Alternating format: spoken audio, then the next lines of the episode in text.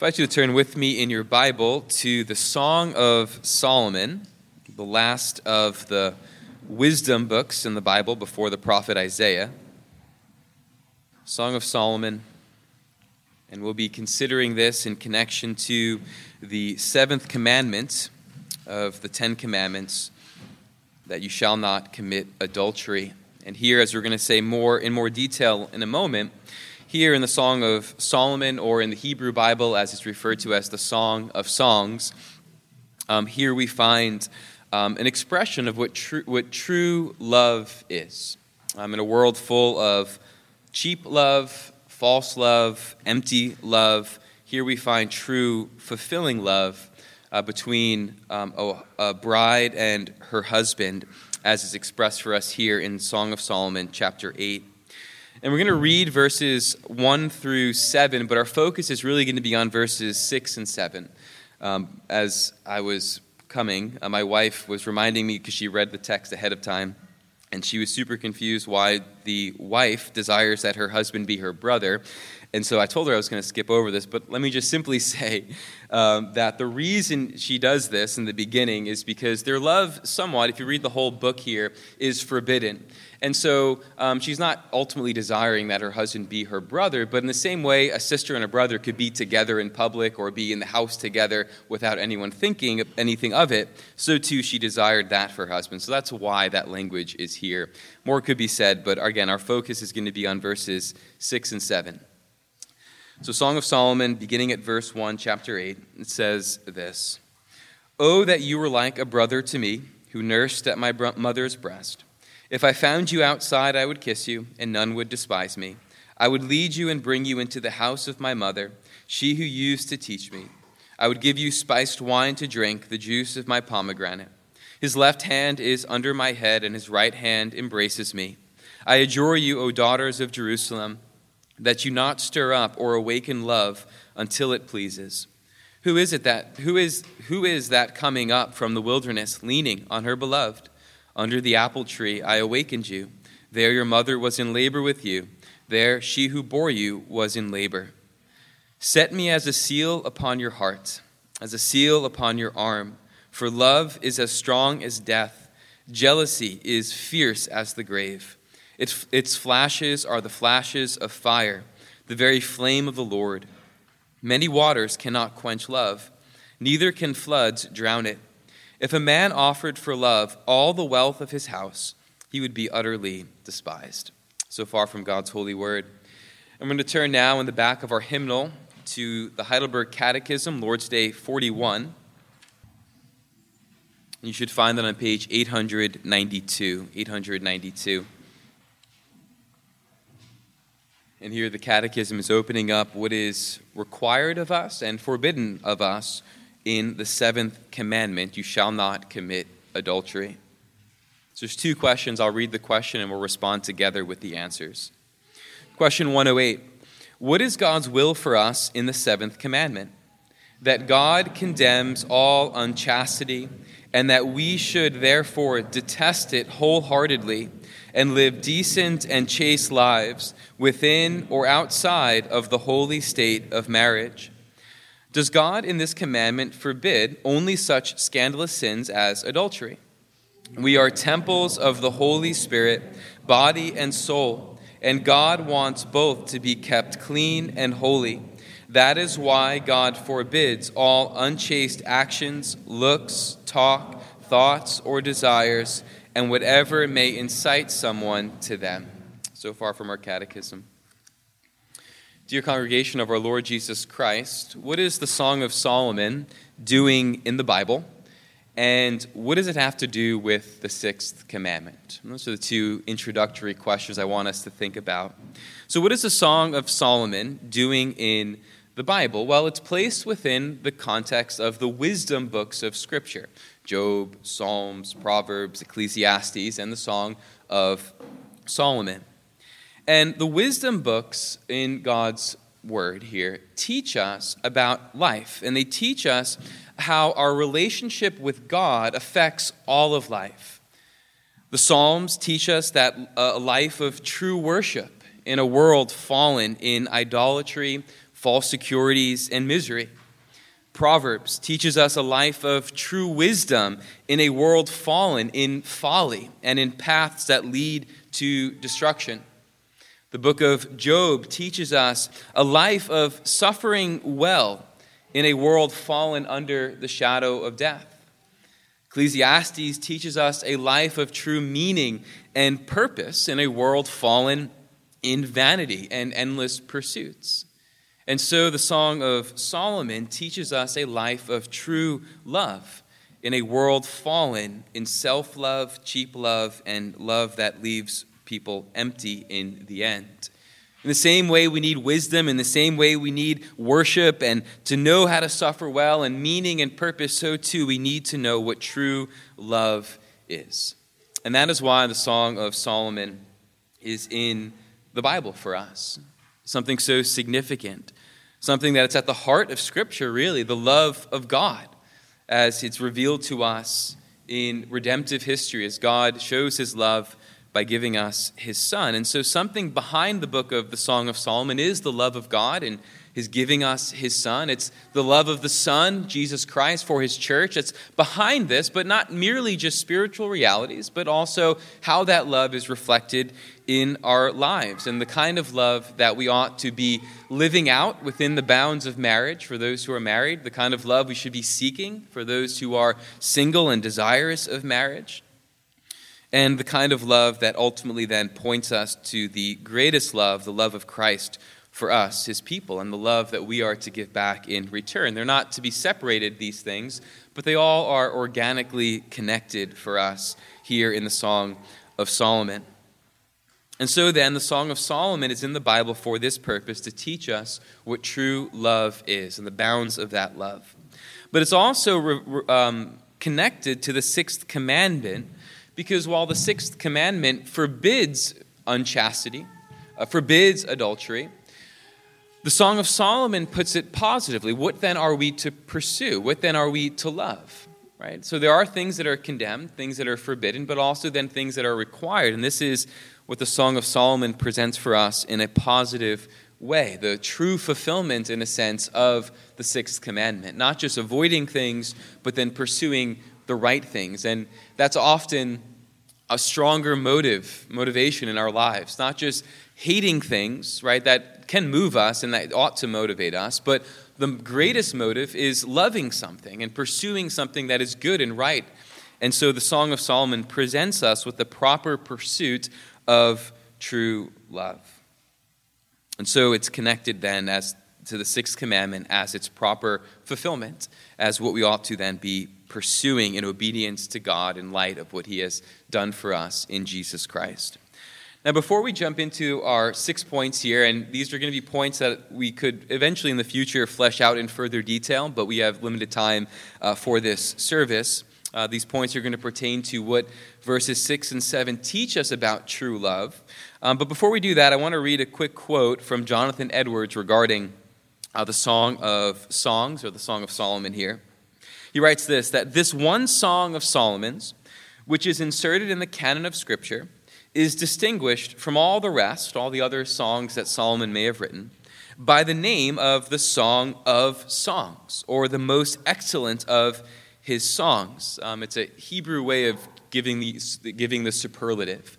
Uh, it's not just a song, it's the song of songs. Uh, it's the greatest of all songs, the most excellent of his songs or more than all his other songs as the subject of its transcendency, of a more sublime and excellent nature than the rest, treating of the divine love, union, and communion of the most glorious lovers, Christ and his spiritual spouse, of which a marriage union and conjugal love is but a shadow, right? As we said before, yes, this speaks to us about the love of Christ for his church, but also then by reflection or by shadow, also the love that is found within marriage and the love that we are then to pursue um, ourselves.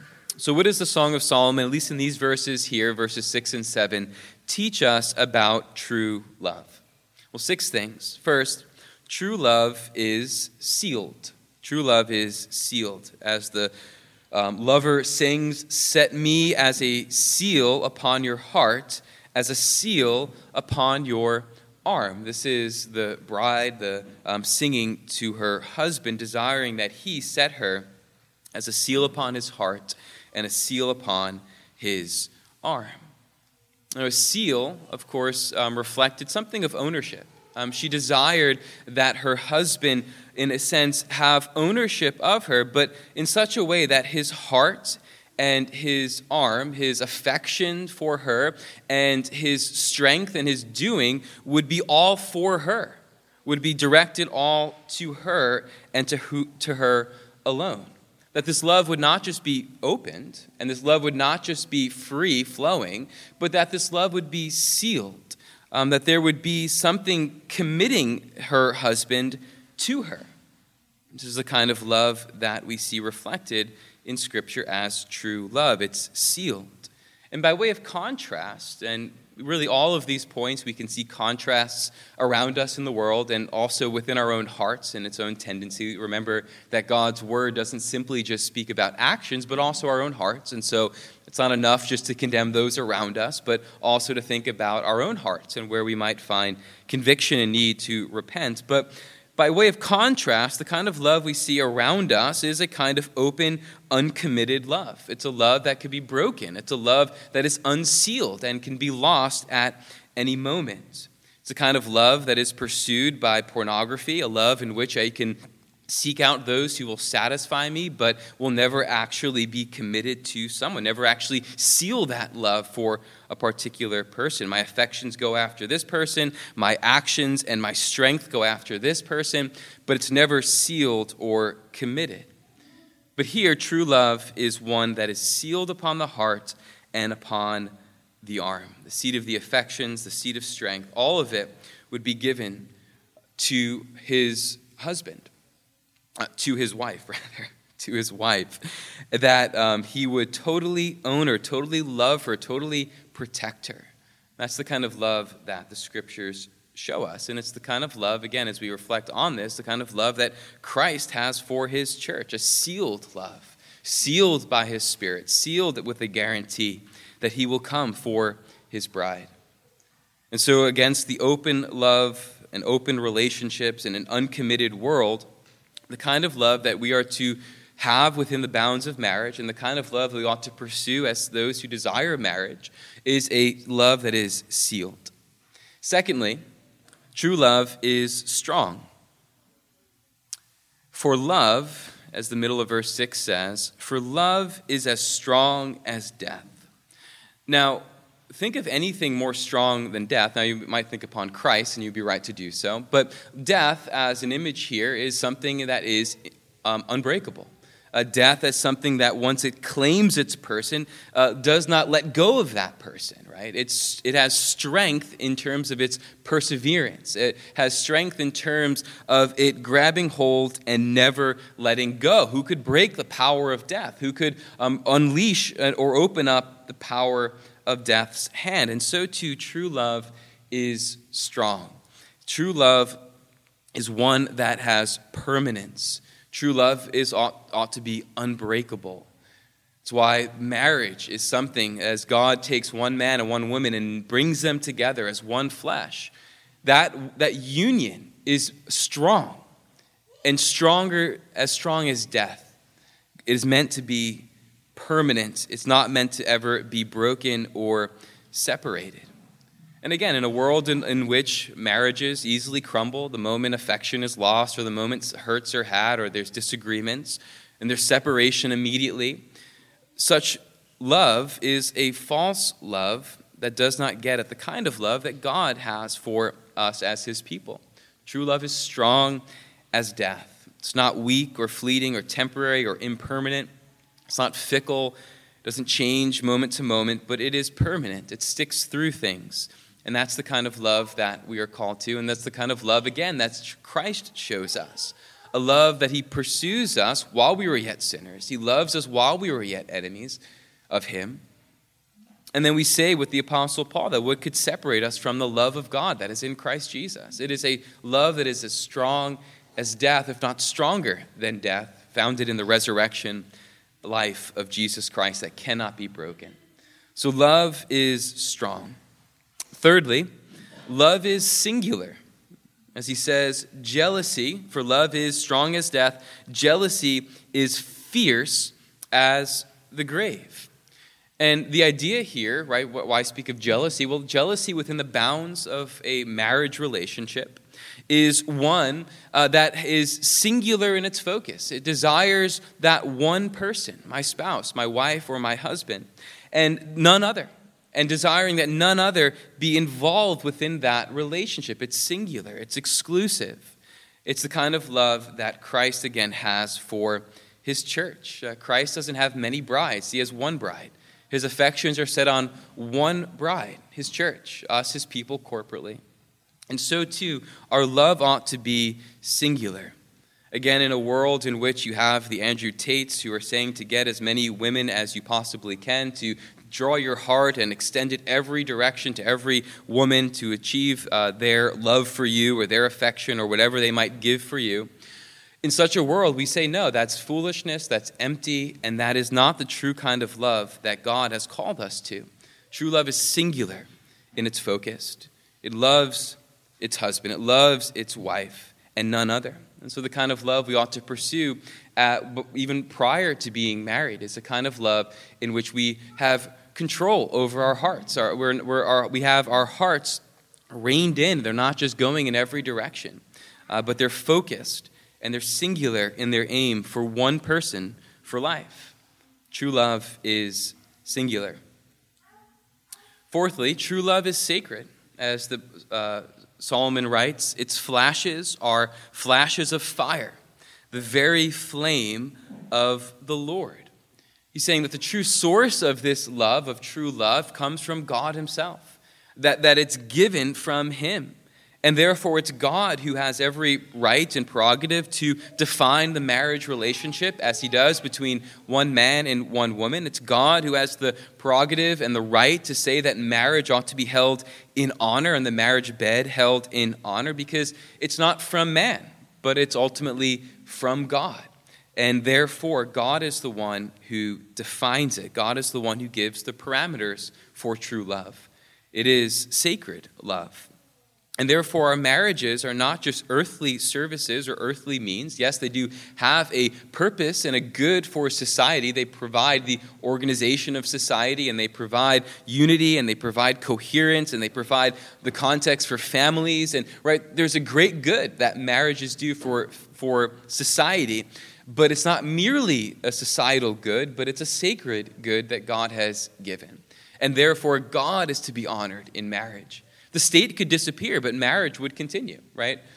Marriage, yes, we, as those who recognize the good for the state, have states, the state licensing, license, licensing marriages. Um, we go through that process, and it's right for us to do so as Christians. But the state could disappear. The state could be gone. The state could redefine marriage. But those things don't ultimately change what true marriage is, and because marriage is meant to be the context of true love, and true love is sacred. Its flashes are flashes of fire, the very flame of the Lord. And therefore, it reflects but a shadow of God's love for his people. It reflects the love of God for his people, Christ for his church. And therefore, um, it is sacred. True love is also steadfast, right? It's steadfast. As he says in verse 7 Many waters cannot quench love, neither can floods drown it. Right, so love, while compared to a fire, often even in our own uh, language and even in our own cultural um, idioms, love is you know spark. To love is a flame. Love is a fire, and those things are proper. I mean, we see them reflected in Scripture as well. But we see also then that this fire, the love that we are to have, is not lived out and held or carried in a safe environment. Many waters cannot quench love, neither can floods drown it. There are attacks, there are um, water uh, against uh, to, to quench the kind of love. And therefore, love is not lived at the, the love that God calls us to here is not lived, you can say, at the end of the fairy story, right? And they all lived happily ever after. There's peace in the kingdom, and there's nothing that would ever disrupt their love ever again. That's not where the kind of love that God's calling us to is lived out today. But at the beginning of the story, when there's still enemies to be fought, and there's still dragons to be uh, slain, and there's still um, obstacles to overcome. And that's the kind of love that God calls his people to. Not easy love at the end in which nothing goes wrong, but a love that is steadfast. And the great comfort is that this true love is spoken of as something that neither, neither water nor floods can drown out. It's something that, against all odds, remains and continues. And so, too, again, this is the kind of love we ought to pursue if we're single, and the kind of love that ought to define our marriages, ones that are steadfast. And many of us here who are married could testify very easily to the fact that love is tested. Uh, there are waters that come up and rise up against love. But trusting in the Lord, we know that such love cannot be quenched by waters, nor can floods drown it out. And such attacks come from within our own hearts. It comes from without, as um, everything around us um, speaks counter to what God says about true love. But against all of those attacks, whether overt or more subtle, through hardships and trials and difficulties, hard decisions, past experiences, all of these things, right? Love is true love is steadfast as it comes from the Lord. And the sixth and final thing we see about true love here is that it is sublime. It is above um, what we can think of, it's beyond the price uh, the, the, that, of anything that we could offer. If a man offered for love, as it says at the end of verse 7, all the wealth of his house, he would be utterly despised. True love cannot be bought, it cannot be purchased. You can think about this in a different context or different relationship. Imagine Maddox goes up to Caesar, Dad, how much for you to love me? he gets his piggy bank out, right? How much do you need? Maddox, we would tell you, Maddox, you don't understand the true love that your father has for you. It's not bought, it's not purchased, right? And so, too, in true love within the context of a marriage, if a man thought he could simply buy the love, the affection, uh, as if something could just earn these things and purchase them, he, he misunderstands the relationship entirely. Such love cannot be purchased. And to think so, he would be utterly despised because it reveals that he doesn't understand what it is at all to begin with. And so true love cannot be purchased, it's not for sale, it's far too precious, it's far too valuable. It's far too um, inestimable in its cost to be given away just so freely. And again, we live in a culture where such love is thought to be purchased, um, whether that is um, through um, prostitution or through pornography or through online sites, whatever it might be that we throw our money to to feel love or feel affection or feel satisfaction. Such is despicable, really, as the scriptures say, or utterly despised, because it thinks that love can be purchased. But love is too precious. And therefore, love is something that is once had and once found and once given is far more precious. It's why the, Psalm, uh, the uh, Solomon elsewhere in Proverbs will speak of a wife who could find a good wife, and it's far more precious than jewels, right? Because it is beyond the purchase price of anything that we could offer up. The wealth of our entire houses could not purchase this love. And so, this is the kind of love that God calls us then to in a world fallen in self love, in cheap love, in empty love, and in fulfillment of the sixth commandment, we are to pursue love that is true.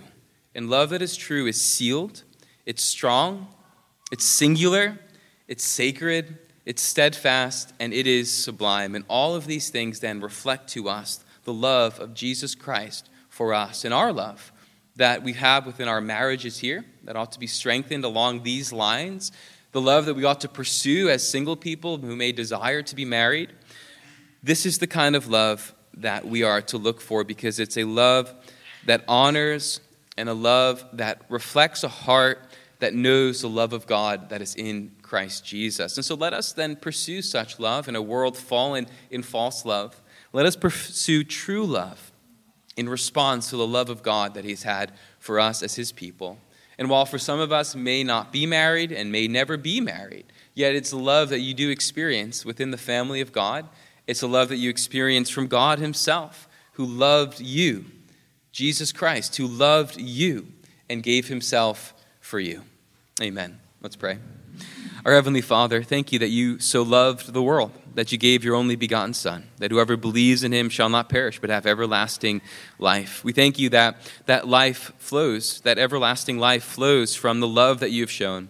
And so we trust that such life that is everlasting is also full of joy and goodness and satisfaction. Father, in a world in which love is distorted, love is pictured in so many false ways, and of uh, false a- avenues for pursuing love are presented to us all over the place, may we shun such things and instead walk in the light of your word and love as you have called us to love, as we look to you, our Father in heaven, as we trust in your Son, the Lord Jesus Christ, who has loved us and gave himself for us, in whose name we pray. Amen.